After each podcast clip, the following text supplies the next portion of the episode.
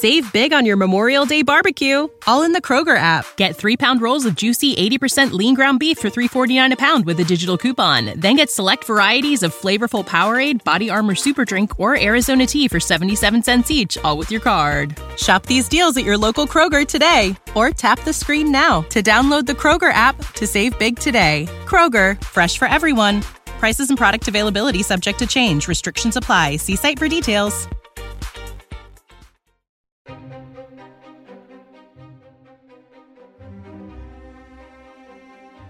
His paintings combine a realistic observation of the human state, both physical and emotional, with a dramatic use of lighting.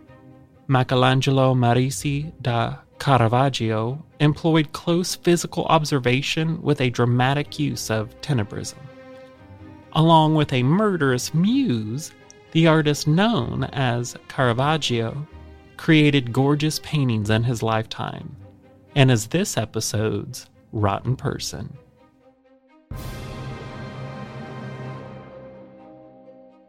Hi, hello, and howdy, everyone. This is Rotten to the Core. I am your host, Josh Waters. As I mentioned earlier, we are covering the artist Caravaggio today. Before I started researching, I only knew of him from his Medusa painting. But this dark and twisted artist has captivated me with his self created use of tenebrism and honest, realistic portrayal of his subjects. No phony images here. He painted saints as sinners, and his subject for the Holy Mother was a prostitute. He was having an affair with her, but we'll get onto that later. Caravaggio was the OG of unapologetic. Now, just quickly, tenebrism is a form of painting basically invented by the artist describing a particular type of painting in which significant details such as faces and hands are illuminated by highlights contrasted with a dark setting. For myself, though, it's the eyes in his paintings that draw me in. They hold such emptiness inside them, keeping me fixated on not only the painting, but also on what the artist intended to portray through those eyes. It makes me think that the person who painted them was perhaps numb to things that a regular person would be shocked by. That they grew up used to darkness and death, and to them it was nothing really to witness. Possibly even finding a maybe sordid beauty in it. Born in 1571 with the birth name Michelangelo Merisi, to a stonemason father, Fermo, and a land surveyor's daughter, Lucia, they lived in the countryside of Caravaggio in Lombardy, 25 miles east of Milan, where his father worked. Caravaggio, the town, was a quiet, prosperous town ringed with orchards and melon gardens. Well known as the site of a miraculous apparition of the Virgin in 1432. Now, the artist had a quiet first few years as he enjoyed exploring the agricultural area around his home that would be until 1576 when he was five years old. Milan would suffer from an outbreak of the bubonic plague. Now, Michelangelo and his family would try to evade it by going to the countryside in Caravaggio, but by 1592, at the age of 21, he had lost his father, mother, youngest brother, paternal grandparents, and an uncle, all to the plague. Now, for those of you that don't know, the bubonic plague is a highly infectious disease spread by fleas that bite their host, usually rats and humans, and introduce the bacteria that cause the illness into their hosts' bodies. Common symptoms were the appearance of painful buboes, hence the name bubonic plague. Those would appear in the groin, neck, and armpits, which later secreted pus and blood. These were followed by acute fever and vomiting blood. Oh, goody. Victims usually die between two and seven days after being infected. Dying with blackened appendages, the death rate was 60 to 90 percent. The 1500s was the second wave of the plague, the first being known more commonly as the Black Death in the 1300s. The second was a variant of the first, but just as deadly, if not more. I did find a little fun fact that the plague left people with a mess of psychological problems, including PTSD, depression, suicide, and more. The list honestly goes on and on. Along with a greater preoccupation with death and the afterlife. It was often depicted in artwork during the time, especially in Caravaggio's paintings. His birthday was on the feast day of Archangel Michelangelo, September 29th, Hey Team Libra, and witnesses claim to have seen his parents marry on January 14th, 1571, the same year he was born. Now, St. Michael, the archangel, is the warrior angel who leads the armies of God against Satan. It is St. Michael who has a sword as his weapon against evil, and he who holds the scales in which the souls of deceased humanity are weighed between salvation and damnation.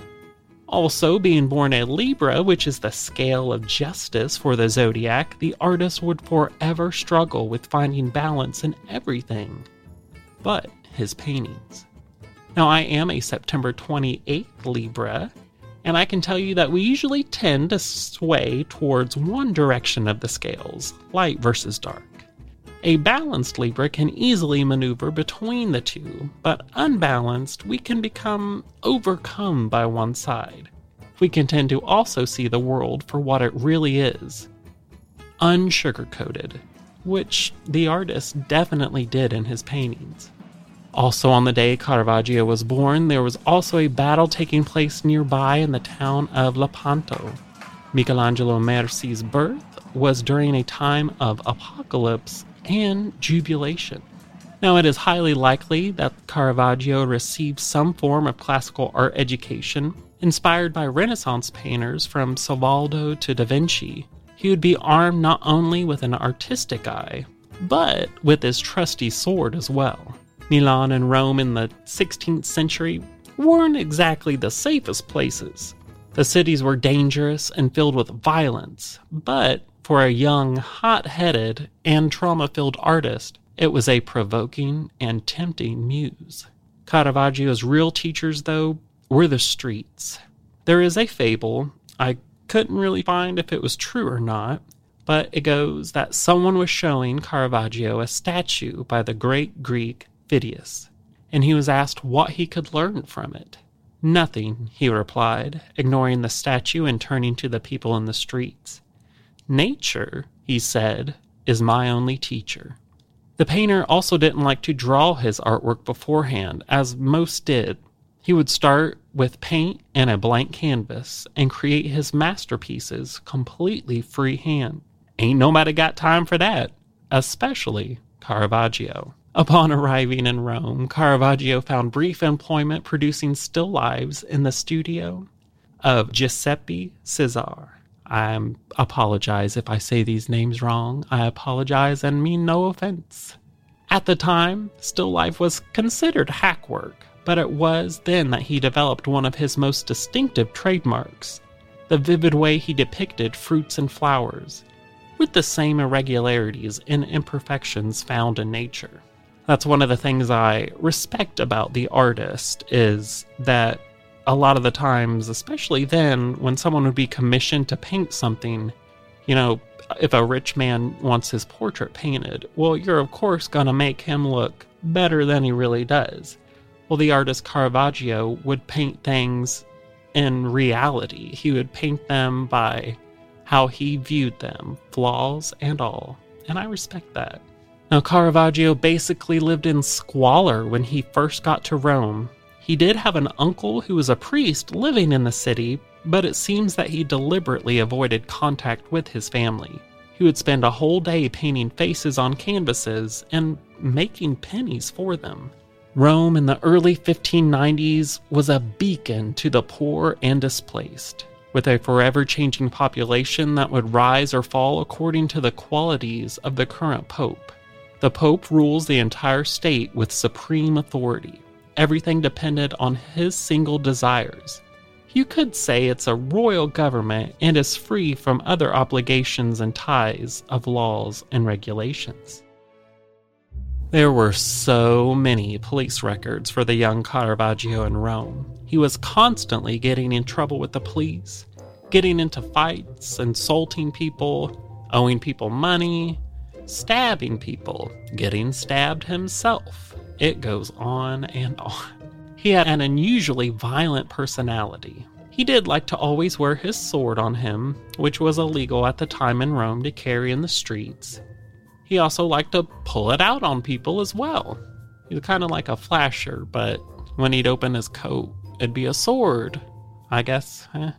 depending on how you take that, good or bad. In May of 1606, two gangs of men, one led by a man named Ranunzio Tomassoni, a man who enjoyed fighting, and the other was led by Caravaggio himself.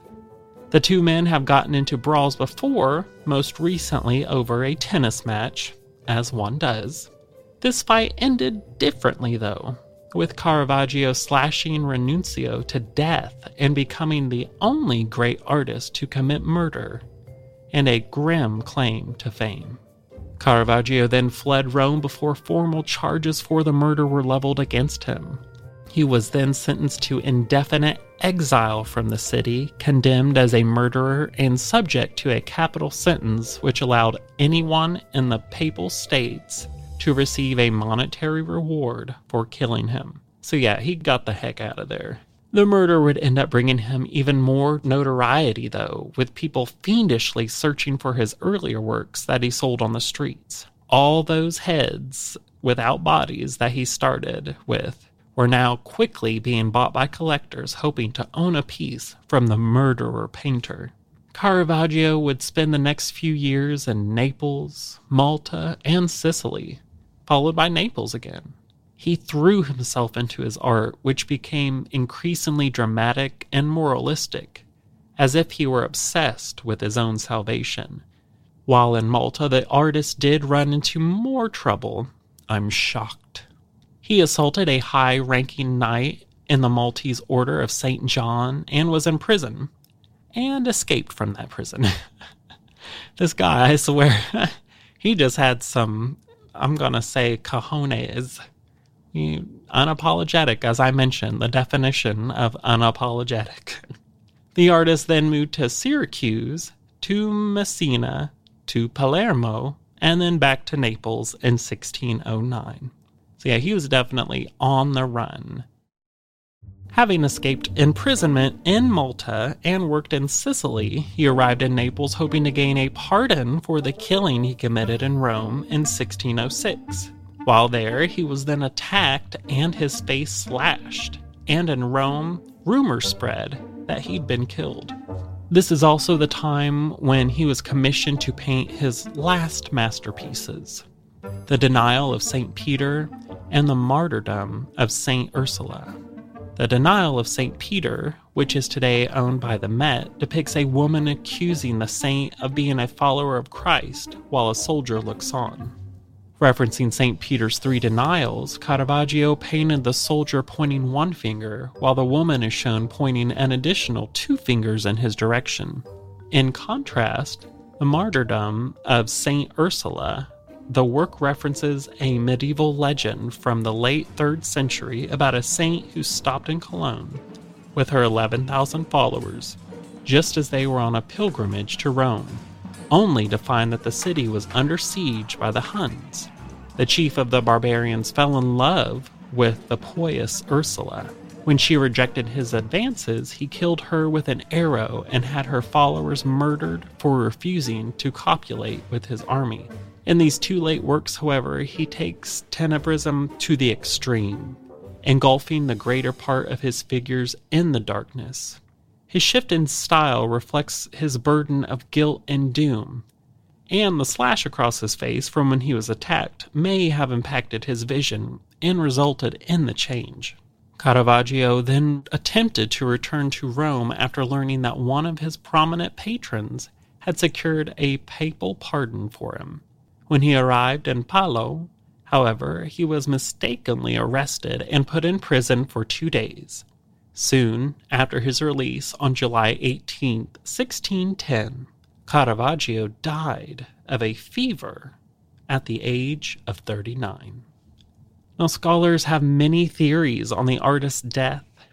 Was he poisoned, murdered, included that he was killed on a deserted Tuscan beach or collapsed there due to a strange illness, perhaps syphilis? The list goes on. And with all the enemies he made throughout his life, it wouldn't be a far reach to believe one of them could have taken their revenge. It wouldn't be until more recently, though, around 2010, that possible answers would be found. A group of researchers found the bones of a man with high levels of lead in them. Through carbon dating, they were able to figure out that the remains were from a tall man who died around 1610 and between the ages of 38 and 40. Also, through DNA testing from Caravaggio the town with the same surname of Merisi, they found 50 to 60% compatibility with being a relation. Now, this is still a far leap with remains so dated, but they are close to matching the artist. Mix that with the toxic levels of lead in the remains, and it paints a picture uh, uh, of being those of the artist. Lead poisoning was very common in artists, especially at that time, Art historians already suspect that Goya and Van Gogh may have suffered from the ill effects of the lead in their paint, which can cause depression, pain, and personality changes. If we stick with the narrative that these are his remains, then researchers believe the artist Caravaggio met his demise at such a young age thanks to infected wounds, sun poisoning, and lead poisoning. We may never know what happened to him, but during his lifetime here, Caravaggio lived a life chocked full of rotten motives and murder. He didn't carry remorse for his actions, other than the bothersome need to flee and hide to avoid punishment for them. Was he naturally out of his mind, or was he suffering from the effects of lead poisoning? Whatever the case, Caravaggio created masterpieces that are still revered to this day for his unique style. They are dark, striking, and real depictions of how the artist viewed the world, and give us a glimpse into the madness that dwelled within the labyrinth of his mind. Well, guys, there you have it the life and crimes of the tortured artist Caravaggio. I don't believe he was the worst guy in the world, but I just had to learn about the murderer artist, and I'm glad I did. I take away from this episode that there are definitely consequences to all of our actions, and karma will always come to collect what's owed. I did appreciate that the artist learned from life and how he painted reality with real imperfect people as his subjects. Sinners painted as saints, and a prostitute friend as the Holy Mother. You've got to respect his gumption. I did want to add one more thing the sexual orientation of the artist remains shrouded in mystery, with historians still arguing over whether the artist was gay or bisexual. It was is well known that Caravaggio had several relationships with young men, even including them in his paintings, painting them with such a love and beauty that you can tell how much he adored and cared for them. The argument for his bisexuality is that he also had relationships with several female prostitutes, some historians even believing he fathered children with one or more of them. It doesn't really make a difference. I just can't stand when historians use the, oh, they were friends who lived together narrative, as if it's a scandal or would diminish their contribution to history. If it looks, acts, and sounds like a duck, then stop saying it's a turkey. Just saying. Oh, well, I hope you enjoyed this episode of Rotten to the Core The Life of Caravaggio, the Murder Artist. Go check out some of his paintings and see how many you can find where he instilled himself into them. If you would like to stay up to date on our current episodes of Rotten to the Core or have suggestions for future ones, please follow and like us on Facebook at It's Rotten to the Core, Instagram at It's Rotten to the Core, Twitter at Rotten in History, or just go to itsrottentothecore.com. I am your host, Josh Waters, and thank you so much for listening today. Arrivederci.